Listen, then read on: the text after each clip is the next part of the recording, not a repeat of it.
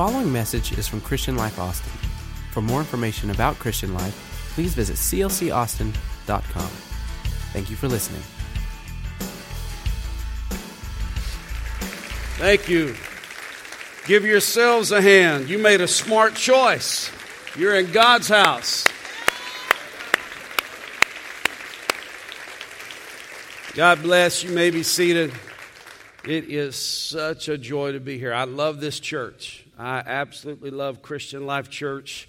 I've been in or around or near this church almost my entire life. Uh, it's a very unique deal. The, there are three senior pastors in a row with whom I was related. That's because of a lot of inbreeding, I guess. But anyway, still uh, very uniquely, I had an uncle, I had a cousin, and then my brother in law. Very unique to have three pastors in a row, which means when I was in single digits and we were in the little bitty building that doesn't exist anymore, I remember being in church here and then growing up in and around and seeing what God is doing. You've made a great choice. In fact, I believe you. You wisely chose the second best church in Texas to be in, and that's not bad. Best church in Austin. Let's say it that way. Come on. I love my sweet sister, my brother, truly is my brother, more than a brother in law, Rex. I love him so much. Their girls, my nephews in law. It's just a great family. If you want to see legacy and how you do life and ministry together, this family exemplifies that. It is great to be with Ricardo and Jeanette. Uh, we've known the Sanchez family a long time. They've been on our stage many times, and it's just, but it's been a while since we've we've done anything together. And I love his anointing, his gifting, and uh, the songs he writes that we sing at Grace.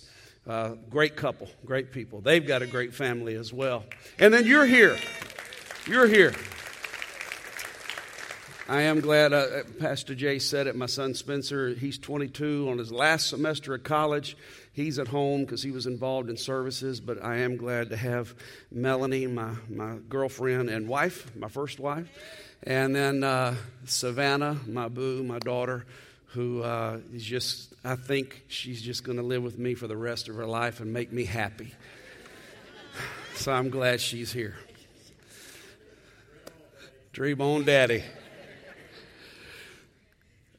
Palm Sunday, Holy Week, such a great time to come and worship and celebrate and to be in God's house and, and for you to come and, and, you know you're the smart ones you, you you got your day started you handled whatever you needed to handle this morning either you slept in or you, you got your workout in or you, some of you you might have played nine holes and you, whatever you did but here you are the last service of the day uh, I want to commend you for what you're doing on Palm Sunday week. And if you're new to CLC, I urge you come back Wednesday night at Tarn Wells. Jabin uh, Uh, Chavez is going to be phenomenal. Then next weekend, Pastor Jay. If you've never heard Pastor Johnson preach, he is a one of a kind, walking legend, and a great, great, great, great preacher.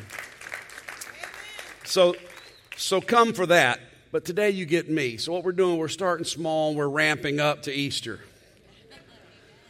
But I, I love to study the life of Christ. I love to study Jesus, what he would do, what he would not do, where he would go. In fact, uh, a week ago Friday, we just got home. We took 50 people and we spent 10 days in Israel touring the Holy Land. And yeah, it was it was amazing. You, everybody ought to go. You ought to go at least once because what it does is it takes scripture that we, we see in 2D, and once you've been there, it kind of gives you a 3D understanding of scripture and Christ and those things, and to, to look at literally St. Peter's house and know that Jesus was in there, to, to see the synagogue they just recently discovered in Nazareth, his hometown, where people were saying, Can anything good come out of Nazareth? And to recognize Jesus I mean, he was in that synagogue. He, he, that, that's where he grew up right there. And just, it just really, I, I, it really intrigued me to look at the hillsides, to look at the Mount of Olives, and to think he walked here, he lived here, he,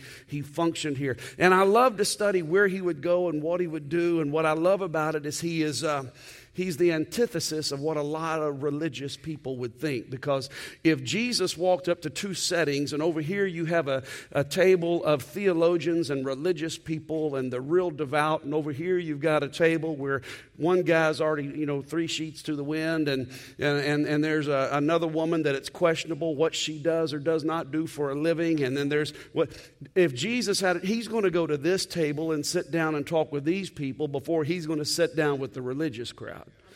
I, I like that about him. Well, first of all, the stories are better over here, anyways but just to see where he would go, what he would do. If you, if you study the life of Christ, you're going to find he was very much an outdoorsman. He, he was basically a Cabela's catalog. He, he climbed mountains, he, he went boating, he went fishing, he went camping. He, uh, of course, he'd also walk on water and do things that other people don't do, and it's not in the catalog, but he, he would go places, he would do things. He attended people's weddings, he, he loved to go to dinner. If he was invited, he'd go to dinner to someone's house. You, the only thing I cannot find him ever doing is you cannot find in Scripture where Jesus ever attended a funeral. He just didn't show up.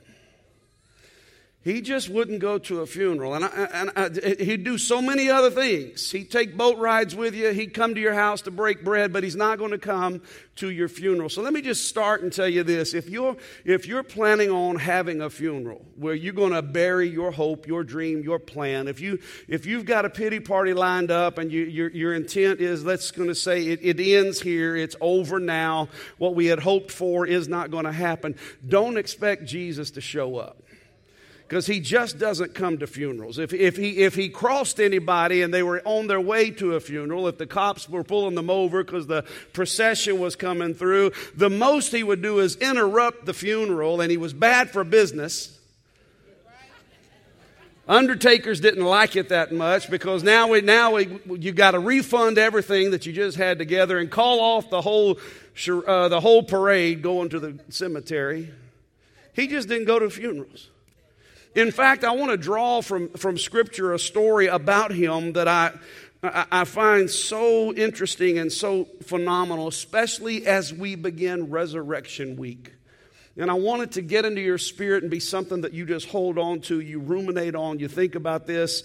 Uh, because sometimes you can get, let's just face it, folks, life is tough, life is challenging. Every day is not a Sunday. I hate to tell you this, I just looked. Tomorrow will be Monday. Every day is not Sunday. Every day is not church. Every day is not like it is right now. There are challenges. There are, there are issues that come our way, and how we handle them are so vital and important. And John 11 gives a story that I, I want to pull just a few truths from and share with you. John 11 1 says, Now a man named Lazarus was sick. He was from Bethany, the village of Mary and her sister Martha. This Mary, whose brother Lazarus now lay sick, was the same one who poured perfume on the Lord and wiped his feet with her hair. So the sisters sent word to Jesus Lord, the one you love is sick. Now, notice that the one you love is sick. They didn't have to say, Lazarus they knew when you tell him it's the one he loves, he will know who we are talking about.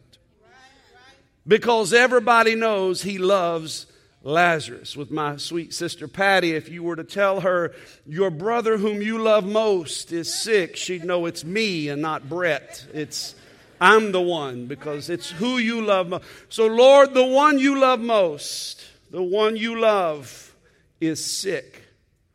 This was in the middle of a good time. Things were going well. Things were, it was a good season. It was an upbeat time for the, for, for the followers of Christ, for Christ himself, for these people. It was, it was a great thing, and then suddenly sickness came upon him. And isn't it amazing that, that that's what happens? That all it takes is a day, all it takes is a phone call, and everything changes.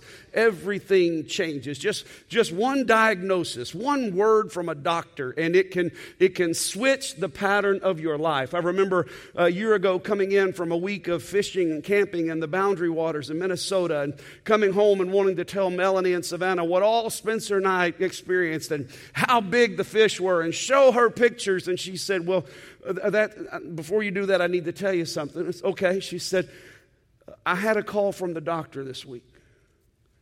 And then all of a sudden, it didn't matter we'd been fishing. It didn't matter what we had been doing because now you're telling me that there is a possibility of something, and it can put a doubt where you where you, you, you had hope earlier, and now you have a doubt. I, I want to talk to real people who are facing real issues, and I want you to understand how Jesus sees you, what you're going through, and what He can do on Resurrection Week. Because because it, it, it just takes a call, it takes a word, a word like cancer, and, and we can say that the name of Jesus is a above every name, but I will tell you there are words, there are names that creep into our vocabulary that can make you shake a little bit.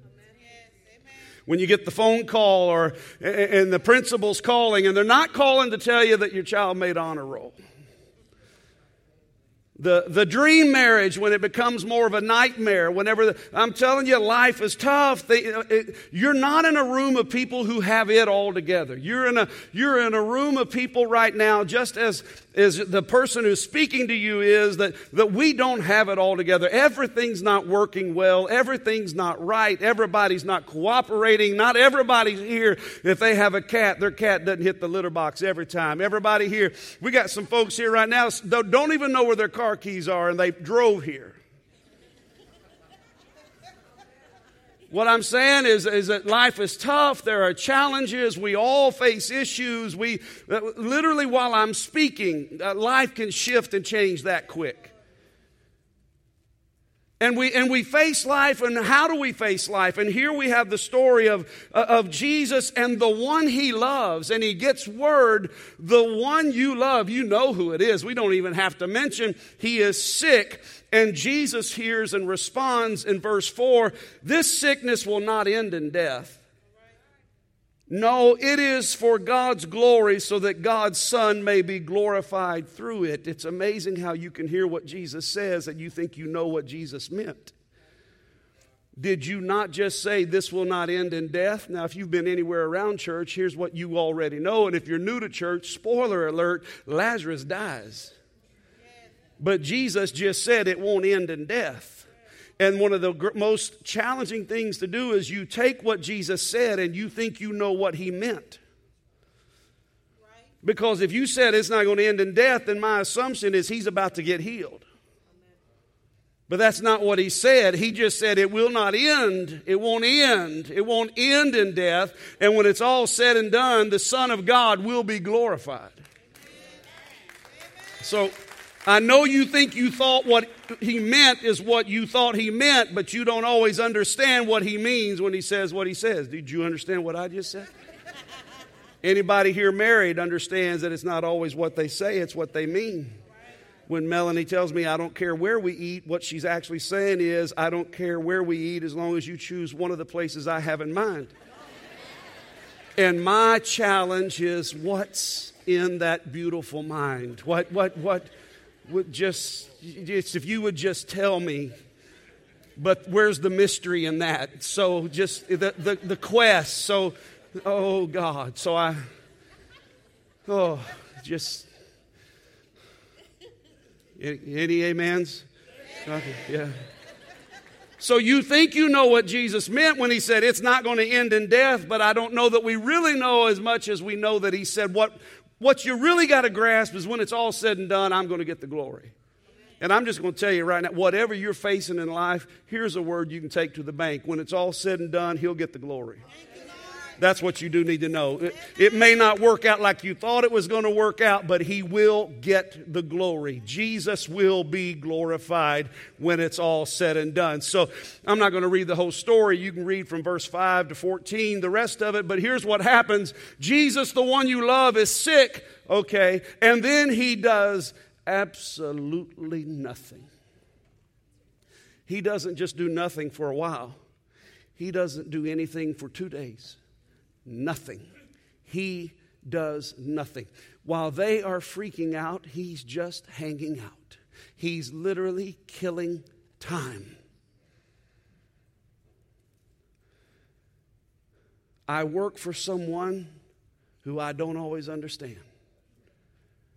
I, I, thankfully, I learned at one point that my job is not to be God's spokesman because that just gets me in trouble.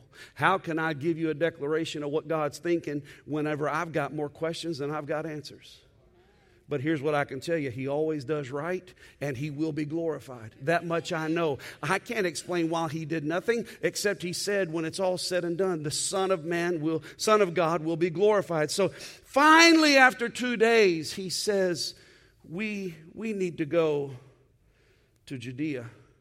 And the disciples are saying, Now, now, Lord, things have turned there they want to kill you there. So if we go there, they're going to kill you. And he says, No, no, no, we need to go. He says, Our friend Lazarus has fallen asleep.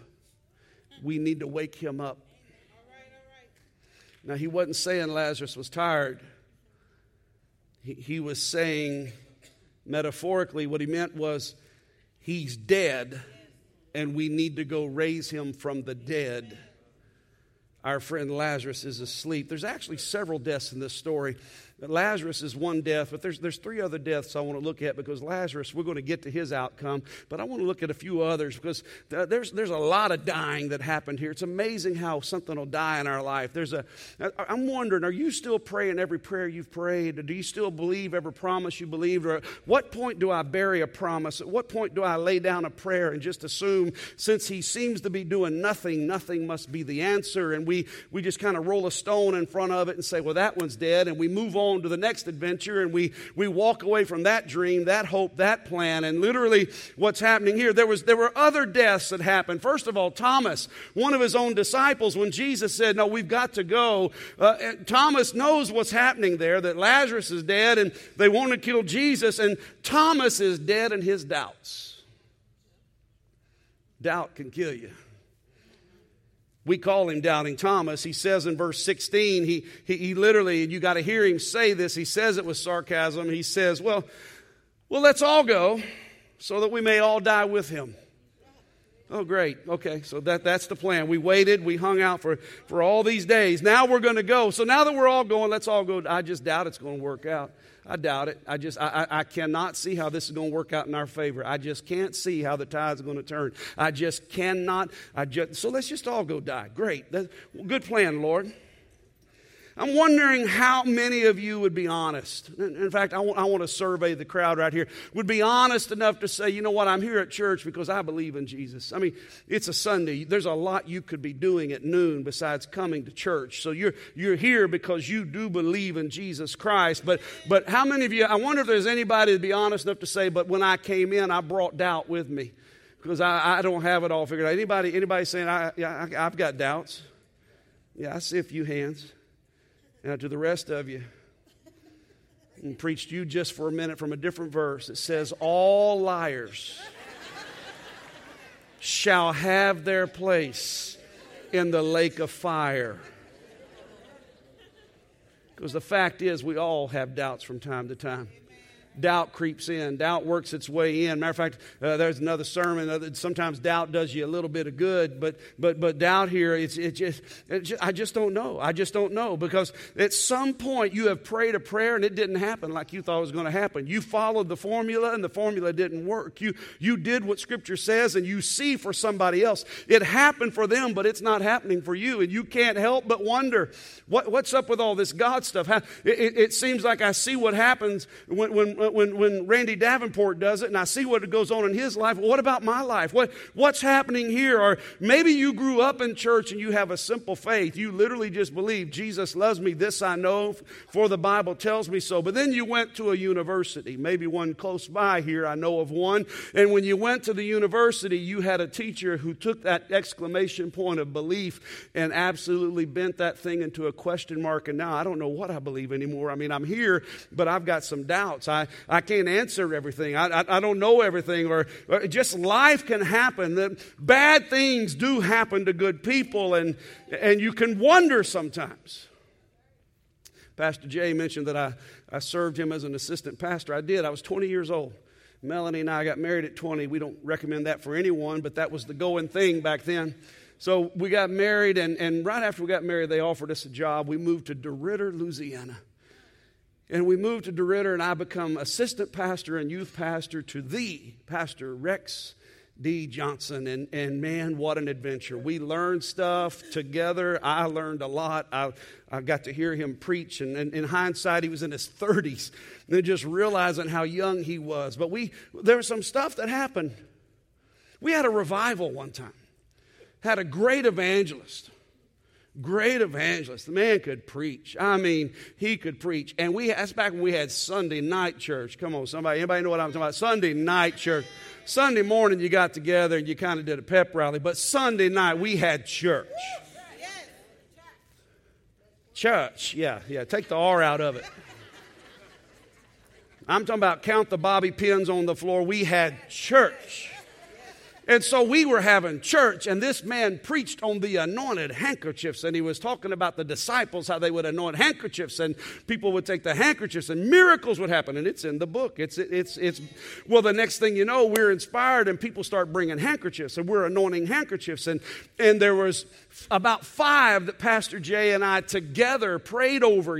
One young man named Paul in the youth group came to me and said, I want you to pray for my uncle. So we anointed that handkerchief, and Pastor Jay and I, we prayed over that handkerchief. And then there was a, another young lady who was on my youth staff, came and said, Pray for mama. She's in the nursing home, not doing well. So we anointed, we prayed over that one. There was another sweet family that said, Our brother's in Dallas, he's not well. Would you pray? We, anoint, we anointed five. We prayed together five. The prayer of faith, believing it, it's in the book. We stand on it. And then church was over. A few days go by. It's Thanksgiving week. They load up to go to Oklahoma to be with family. Melanie and I stay to take care of church on the Thanksgiving weekend because that's what assistants do.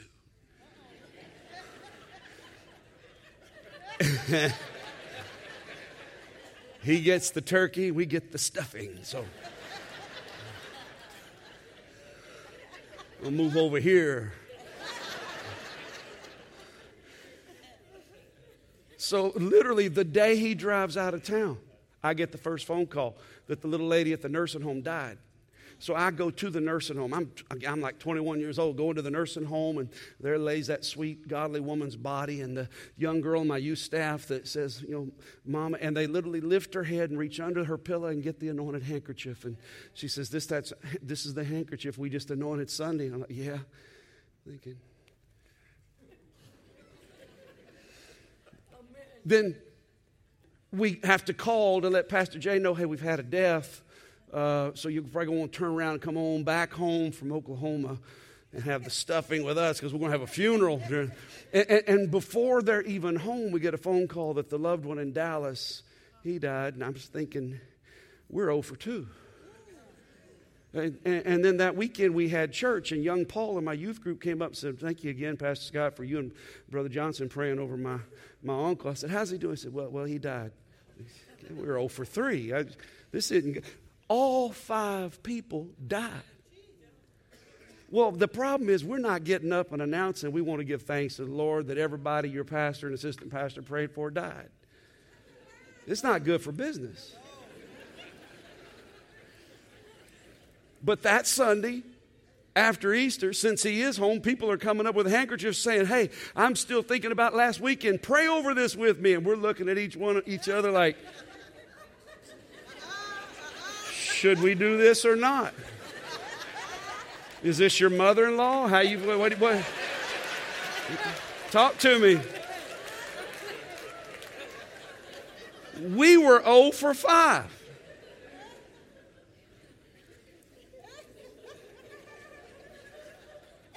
My point to you is I don't always understand, and I have doubts. And after service today, if you want Pastor Jay and I to pray over a handkerchief, Thomas had doubts. I've got, I don't understand why it didn't work for me and it worked for others. I, I can, you can't explain. And sometimes you can be dead in your doubts. Mary this is the woman that we know in just a little bit. She's literally going to lavish worship on Jesus like it's unprecedented. She's going to pour perfume on him and use her hair to bathe his feet, to anoint him for his burial. It's going to be phenomenal what she's going to do. But here, she, she's dead in her discouragement. You just don't see anything good happening and you can't seem to catch a break. It literally says in verse 20 when Martha heard that Jesus was coming, she went out to meet him, but Mary stayed home. Jesus is coming to my house, but what's the point? Imagine being so discouraged that the, he is coming, the rabbi is coming. Why even, why even put on my clothes and leave the house? Some of you, the fact that you're in church today ought to be a victory that you celebrate because the cloud of discouragement has been so strong on you Uh, listen, discouragement is real, depression is real. Some scars you can show and you can explain. Other scars are just as real just because you can't show them. And you, you can't show a broken heart, but a broken heart can hurt. And you can be just like Mary, where you are you were dead in your discouragement, and she she literally just said, What's the use? I just I'm just gonna stay home. I want to commend you that you made yourself get to church today in spite of what you're feeling. You you left the cloud out there and and you walked into God's house in spite of what's going on in your world. You, you, are not dead in your discouragement. Discouragement, discouragement. I, I, I don't understand what's going on out there. I can't, I can't change anything. I feel all alone. I'm struggling with depression. It's just a dead end life with a dead end job and a dead end marriage. Discouraged. That may be where you are right now. It's Easter season. You're not going to show it. We don't tell people. We've learned how to play the man, how to fake it, how to walk through. We've got automatic answers. We, we're, we're just all, hey, good. Happy Easter. Good. I, I told the other crowd that uh, I, I have a pet peeve of people that give automatic answers when you don't ask a question, when you just say, hello. Good, good. I didn't ask you. I just said hello. You're on autopilot. You got your automatic answer and your fake face on, but you're discouraged on the inside. And we, we're going to wear spring colors, but we're wearing black on the inside and grieving on the inside because discouragement is in there. And you, you're smiling out here, but inside you're dead in your doubts, you're dead in your discouragement. Or maybe you're like Martha, she was dead in the delay. Why did he take so long? Jesus should have been here sooner. Did we get word to him? Yes. Did you tell him it was Lazarus? Yes. Why did he take so long? And no one had a good answer.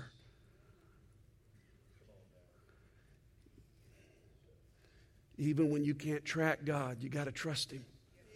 Amen. Even when you don't understand, John 11, 17 says, On his arrival, Jesus found that Lazarus had already been in the tomb for four days. Now, in the time that this story happened, in the time of Mary and Martha and Lazarus, it was a common belief. It was a wives' tale. It was folklore. It was believed that when a person died, that their spirit left their body, but that it would linger and stay near for up to three days before it finally completely departed. And, and, and while they knew it was wives' tale, I know how you hope beyond hope that if he'd have shown up on day one when the body was still warm, there's a chance, or day two, two. There, day three, there's a chance. In fact, this is the reason why when Jesus said, uh, after three days, I'll come back, this is the reason why all the religious folk and the Romans said, we're going to have to do everything we can because what if he dies, but he's not completely dead? And, and, and so we got to keep him in for at least three days. But this was four days. So even the folklore and the wives' tale of the spirit lingering for three days, he missed the window.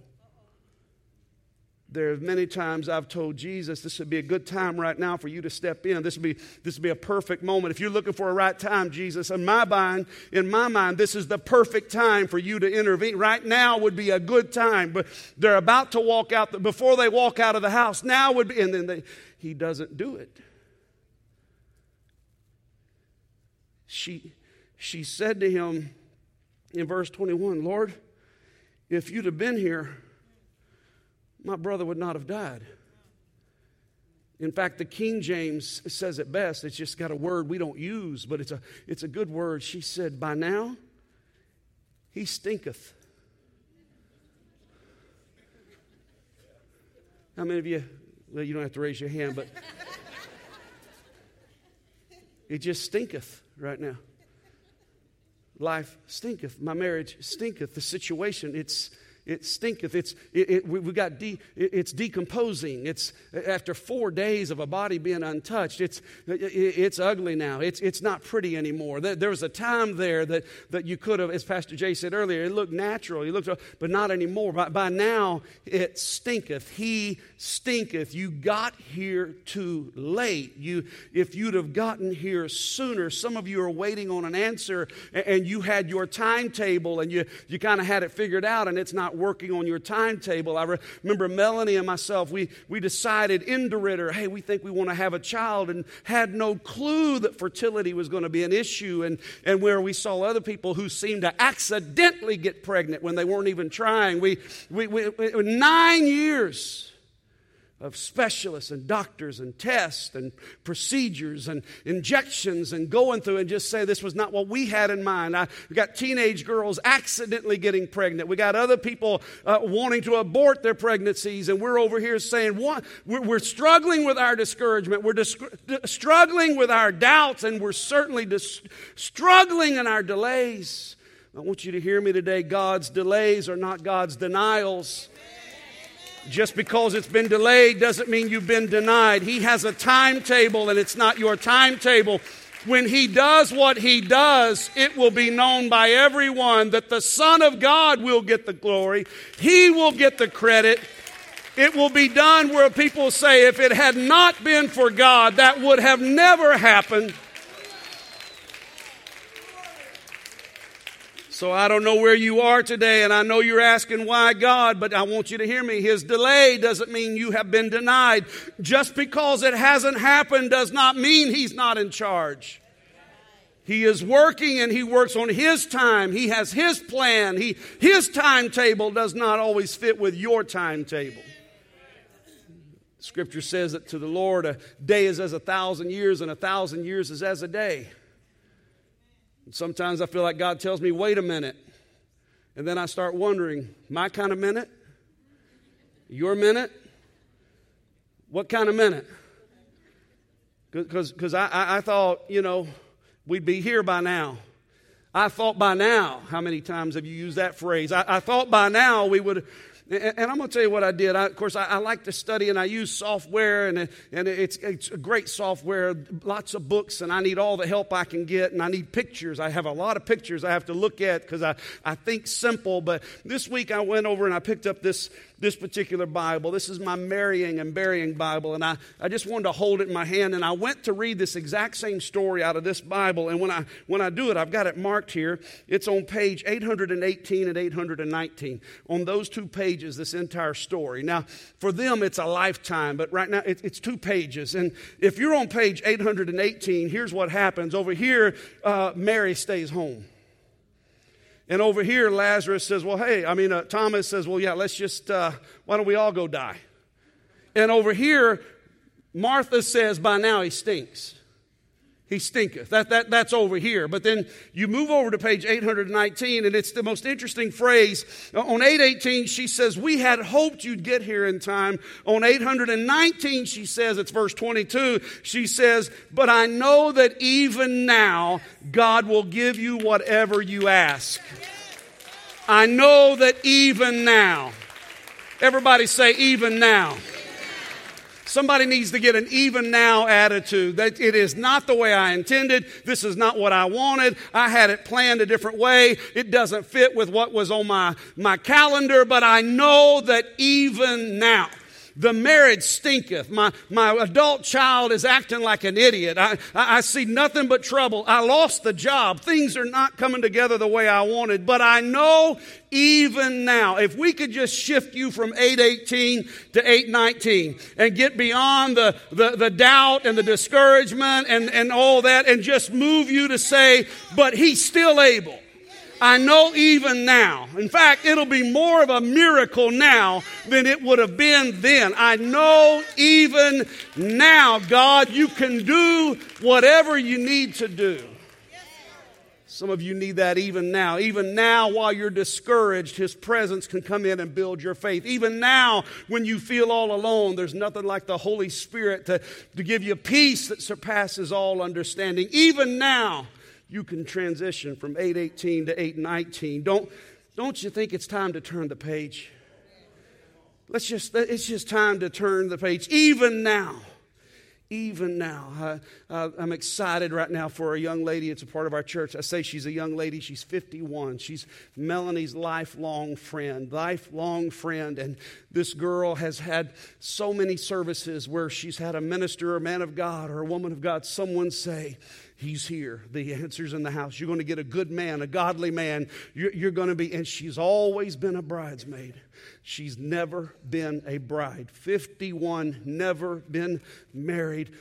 A wonderful lady, beautiful lady, intelligent lady, great lady, always a bridesmaid, never a bride. And it's not because there haven't been opportunities. Losers are about a dime a dozen. And there, I mean, from farmers.com to, to there, there, were options. There were, if she were to lower her level of, of, of expectation and if she would lower her level of how she wanted to live her godly life, she, there were plenty of opportunities, but how many of you know there's worse things than being single? Don't, don't look at them, but there's worse things than being single. And she has always been a bridesmaid. And then just the other day, at a wedding, she walked up and I met the man with whom I will marry her in about a month for the first time it's finally happening. It took 51 years. But even now, even now, she finally turned the page. Jesus said to her, Your brother will rise again. And she said, I know he'll rise again in the resurrection. Last day, she, she, was confused. She's thinking about the resurrection, and, and, and she didn't understand. So Jesus looked at her in verse 25 and he said, No, I am the resurrection and the life. Now, you, you got to really catch that. He, there's a lot of people won't tell you who they are. I, I am all that. R- Ricardo's had many a person tell him, I am a songwriter and or I'm a singer. And, and here's what I've discovered you're not a singer till someone else tells you you're a singer. You may sing, but you're not a singer till someone else tells you you sing. I'm going to help some of y'all with that right there. I like to watch those, those reality shows when everybody comes in. Mama told me I'm a singer, and then the judges say, You're not a, you're not a singer. And there are people who say, I am. Muhammad Ali said, I am the greatest. And he was for his season of life. And Stallone said in one of his worst movies, If crime is the disease, I am the cure. And, and he was in that one. But when Jesus said, I am the resurrection, it wasn't a braggadocious statement. He wasn't speaking in hyperbole. He was literally saying, Look at me. I am the resurrection and the life. It's, it's, it's who I am. It, Here's what I'm trying to tell you the resurrection is not an event, it's a person. Jesus is the resurrection. It's who he is. It's, it's what dead things don't stay dead. That's why he didn't go to funerals. He would disrupt funerals. He is the resurrection. He is the life. That's who he is. And that word resurrection, here's one definition straight from the biblical dictionary. It literally means to stand up and recover. Stand up and recover. Jesus looked at her and said, Martha, I am the stand up and recovery. I am the stand up and recovery. I am the stand up and recovery. Think about it now. If that's who He is and He is in you, if Christ is in you, He's the hope of glory. When He stands up, you're going to stand up. When He stands up and recovers, you're going to have to follow suit. He is the stand up and recovery. So bring on Monday. And when Monday gets here, you're going to stand up and recover. Everything's not the way I want it. Everything in my life isn't perfect. But even in my discouragement, I stand up and recover. Even with my doubts, I stand up and recover.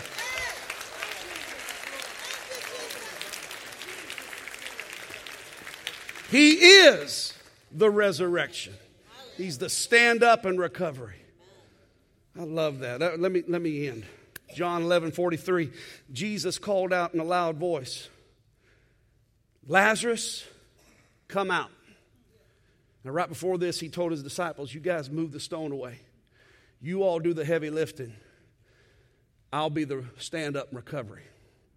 I've heard Pastor Jay preach. First of all, nobody can preach like this man can preach. It was so funny when I worked for him. I used to say, Hey, can I use your notes? And I would take his notes and I'd go preach in other churches. And I discovered it's not in the notes. Because I would say what he said and they just looked at me. And I'm like, Well, what if I do this? Like, and, and, and I try to do stuff like, and, and they,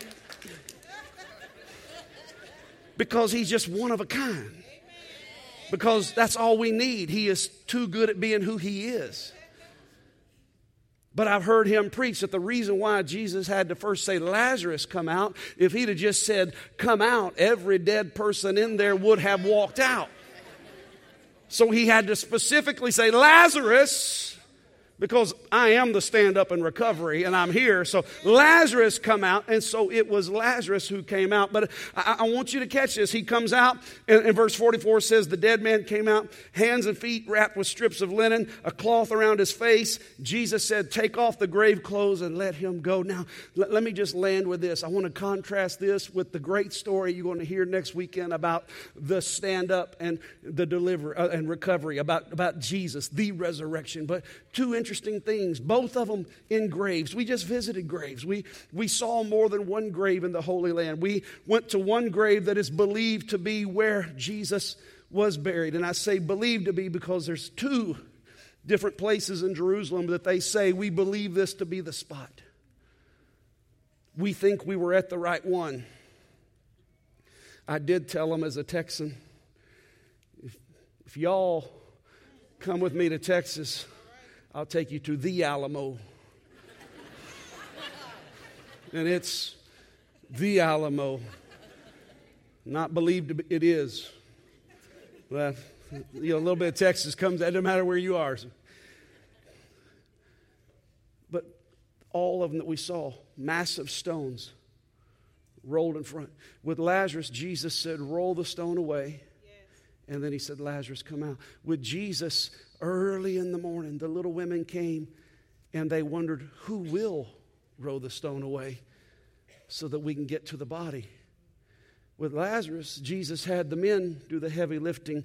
With Jesus, God Himself handled it, and the women got there and found that the stone had been rolled away. And, and you got to think about that. Now, wait a minute. This is this is the stand up and recovery. Jesus is the resurrection and the life. We know that when he was dead, it wasn't like he was just laying there. He was doing things. He, he went down into hell, took the keys of hell from Satan. Satan doesn't even have the keys to his own house. He took the keys of death, hell, and the grave from him. He, he is completely victorious. We know that he's in a, a glorified, resurrected body we, there was one scene that happens where the disciples are hiding in a house, fortified, locked in, because they're so afraid.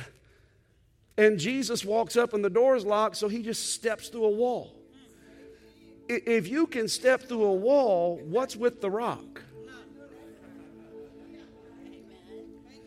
In fact, on his triumphal entry, there were people saying, Make the people be quiet. Tell everybody to shut up. Tell them to stop worshiping. And Jesus responded, If these people hold their peace, rocks will cry out. So, so you got to understand, he, he, he has no issue with rocks. Rocks will worship him the stone was not holding him back. And it's not like Jesus said, you know, I, that, that's my kryptonite. I, I can walk through a wall, but I can't get through a stone. That, that was not the issue. The stone for Lazarus was rolled away so that they could experience the stand up and recovery. The stone on Jesus' tomb was rolled away, not so that Jesus could come out, but so that we could go in. It was for us. One grave that was moved so he could come out. Jesus' grave it was moved because we need to go in and look and say, yeah, he's still not here. That's the reason why we think we were at the tomb of Jesus, but we're not sure. It was borrowed. He came out. It's empty. He's the resurrection and the life. It's not an event, it's a person. I'm saying that to you because you've got to know.